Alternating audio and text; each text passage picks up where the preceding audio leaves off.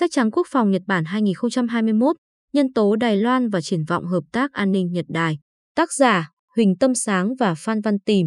Bản quyền thuộc dự án nghiên cứu quốc tế. Khu vực xung quanh eo biển Đài Loan đang là điểm nóng an ninh tại châu Á do cạnh tranh Mỹ, Trung ngày càng gay gắt và Trung Quốc gia tăng các hoạt động quân sự. Trong bài phát biểu đánh dấu 100 năm thành lập Đảng Cộng sản Trung Quốc vào ngày 1 tháng 7 năm 2021, Chủ tịch Trung Quốc Tập Cận Bình nhấn mạnh thống nhất Đài Loan là sứ mệnh lịch sử và chung. Quốc sẽ hành động kiên quyết để đánh bại bất kỳ nỗ lực nào nhằm khiến Đài Loan trở nên độc lập. Sách trắng quốc phòng Nhật Bản năm 2021, sau đây gọi là sách trắng, phát hành vào ngày 13 tháng 7, đã thể hiện lập trường của quốc gia này về an ninh khu vực. Đáng chú ý, đây là lần đầu tiên trong lịch sử công bố sách trắng quốc phòng.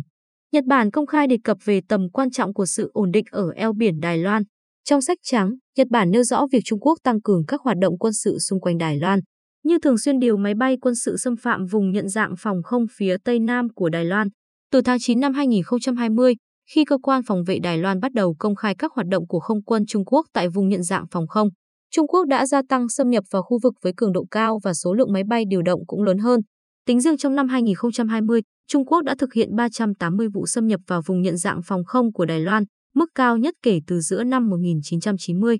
Vào tháng 6 năm 2021, Trung Quốc cũng đã điều động số lượng máy bay chiến đấu kỷ lục với 28 chiếc tiến vào khu vực này, đặt ra thách thức rất lớn cho Đài Loan trong bối cảnh Đài Loan đang đối mặt với làn sóng COVID-19 mới. Từ đó, sách trắng nhấn mạnh, ổn định tình hình xung quanh Đài Loan có ý nghĩa quan trọng đối với an ninh của Nhật Bản và sự ổn định của cộng đồng quốc tế, và Nhật Bản cần chú ý sát sao tình hình với quan ngại về khả năng khủng hoảng khu vực. Điều này truyền đi một thông điệp rõ ràng với Trung Quốc rằng Nhật Bản luôn theo dõi sát sao an ninh khu vực Đài Loan và sẵn sàng bảo vệ lợi ích của mình. Đồng thời, sách trắng cho biết cán cân quân sự giữa Mỹ và Trung Quốc đang thay đổi nhanh chóng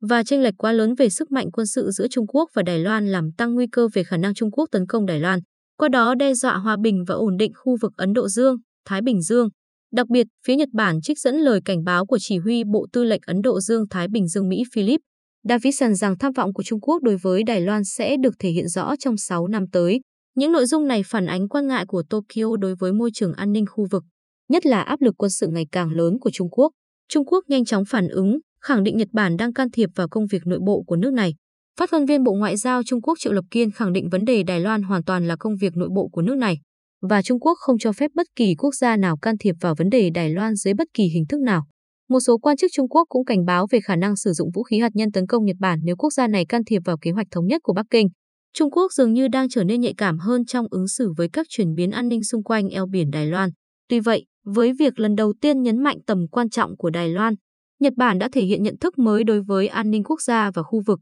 Các quan chức cấp cao Nhật Bản gần đây đã thể hiện những tiếng nói mạnh mẽ ủng hộ Đài Loan. Tiêu biểu là lời kêu gọi thức tỉnh trước sức ép của Bắc Kinh đối với Đài Loan và bảo vệ hòn đảo như một quốc gia dân chủ của Thứ trưởng Quốc phòng Nhật Bản Yasuhide Nakayama. Động thái của Nhật Bản liên quan đến an ninh eo biển Đài Loan và quan ngại về an ninh khu vực có thể được lý giải bởi các yếu tố sau. Đầu tiên, mối đe dọa quân sự ngày càng gia tăng của Trung Quốc đối với hòa bình, ổn định khu vực và sự chia sẻ giữa Nhật Bản và Đài Loan liên quan đến an ninh khu vực cùng các giá trị tự do. Dân chủ đã thôi thúc Nhật Bản đề cập Đài Loan trong sách trắng. Tokyo đã nhiều lần lên tiếng chỉ trích những hành động đơn phương của Trung Quốc nhằm thay đổi nguyên trạng, status quo, tại các vùng lãnh thổ và vùng biển mà Nhật Bản tuyên bố chủ quyền. Trong năm 2021, tính đến ngày 12 tháng 7, các tàu Trung Quốc đã hiện diện liên tiếp 150 ngày ở gần vùng biển Nhật Bản xung quanh quần đảo Senkaku, Trung Quốc gọi là Điếu Ngư, ở biển Hoa Đông. Chuỗi ngày liên tiếp dài nhất mà Nhật Bản gọi là một tình huống cực kỳ nghiêm trọng. Vào năm 2020, tàu Trung Quốc cũng xuất hiện tại vùng biển này, tổng cộng là 333 ngày. Thứ hai, đề cập đến Đài Loan có thể xem như động thái nhằm gian đe Trung Quốc. Trước thách thức từ Trung Quốc, Nhật Bản đã có những động thái ngoại giao cứng rắn hơn nhằm tích cực gia tăng vai trò và đẩy lùi ảnh hưởng của Bắc Kinh tại khu vực. Việc nhiều lần nhấn mạnh tầm quan trọng của hòa bình và ổn định tại eo biển Đài Loan cho thấy Nhật Bản có khả năng thúc đẩy các cam kết đối với an ninh khu vực. Phó Thủ tướng Nhật Bản Taro Aso cho hay Tokyo xem việc Trung Quốc tấn công Đài Loan là mối đe dọa đối với an ninh Nhật Bản. Do đó Nhật Bản cùng Mỹ sẽ bảo vệ Đài Loan. Dù phát ngôn của ông Aso mang tính cá nhân, đã vấp phải những phản ứng trái chiều trong và ngoài chính quyền Thủ tướng Suga Yoshihide, nhưng phần nào thể hiện lập trường của Nhật Bản trong trường hợp có xung đột ở eo biển Đài Loan. Thứ ba, lập trường ủng hộ Đài Loan của Mỹ được tiếp nối từ thời Tổng thống Donald Trump và ngày càng thể hiện cụ thể dưới thời Tổng thống Joe Biden đã củng cố quan điểm về Đài Loan của Nhật Bản, những chính sách châu Á của Mỹ, đồng minh truyền thống quan trọng nhất của Nhật Bản. thường nhận được sự ủng hộ tích cực từ phía Tokyo. Từ khi lên nắm quyền vào tháng 1 năm 2021, chính quyền Biden đã nhiều lần lên tiếng ủng hộ an ninh của Đài Loan và kêu gọi các đồng minh hợp tác nhằm duy trì hòa bình và ổn định tại eo biển Đài Loan. Bộ Ngoại giao Mỹ vào tháng 4 năm 2021 đã tái khẳng định việc duy trì khả năng chống lại bất kỳ hành động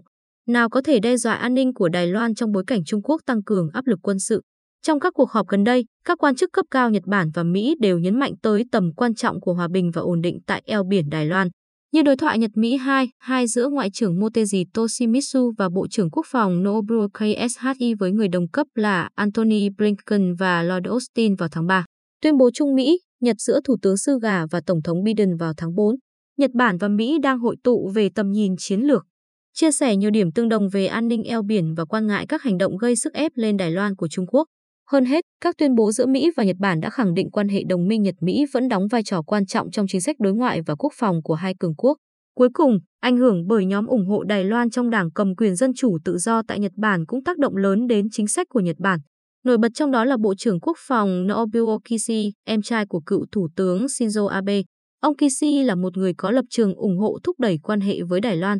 Và năm 2020, trên cương vị là một thành viên Quốc hội Nhật Bản. Ông Kishi đã đến Đài Loan chúc mừng chiến thắng của nhà lãnh đạo Thái Anh Văn và hy vọng Đài Loan có thể đóng vai trò quan trọng trong việc duy trì hòa bình và ổn định khu vực. Nhấn mạnh đến an ninh xung quanh Đài Loan trong sách trắng quốc phòng phản ánh mức độ nhất định trong cam kết của Tokyo dành cho Đài Bắc cũng như triển vọng về khả năng hợp tác an ninh với Đài Loan và hoặc Mỹ nhằm duy trì hòa bình và ổn định eo biển Đài Loan cũng như khu vực Ấn Độ Dương, Thái Bình Dương. Thông qua nhấn mạnh an ninh Đài Loan có liên hệ trực tiếp tới an ninh Nhật Bản trong bối cảnh cán cân quân sự đang bất lợi cho Đài Loan. Chính quyền Sư Gà có khả năng sẽ tăng cường chia sẻ thông tin tình báo với Đài Loan hoặc mở rộng và thúc đẩy cơ chế chia sẻ thông tin ba bên Mỹ, Nhật Đài nhằm giúp Đài Loan có những bước chuẩn bị tốt hơn và lường trước được các động thái của Trung Quốc tại eo biển. Nhật Bản và Đài Loan chia sẻ nhận thức chung về việc hợp tác và tiến hành các biện pháp cần thiết để đối phó với các áp lực từ phía Trung Quốc. Nhật Bản cho rằng khoảng cách từ tỉnh Okinawa, nơi hiện diện căn cứ quân sự của Mỹ đến Đài Loan là quá gần, chỉ cách 450 dặm.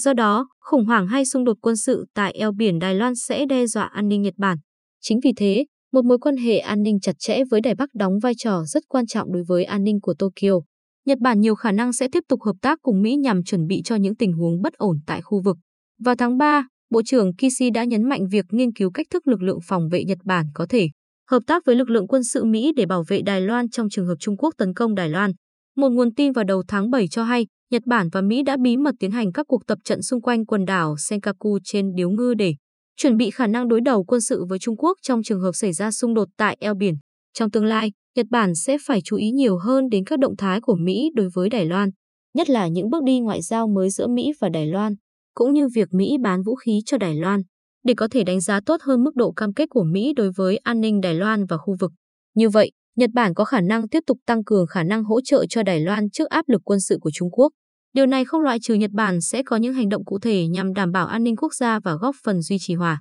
bình và ổn định khu vực như gắn kết quan hệ với Mỹ và tích cực hợp tác về an ninh với các quốc gia cùng chí hướng, đặc biệt là nhóm bộ tứ.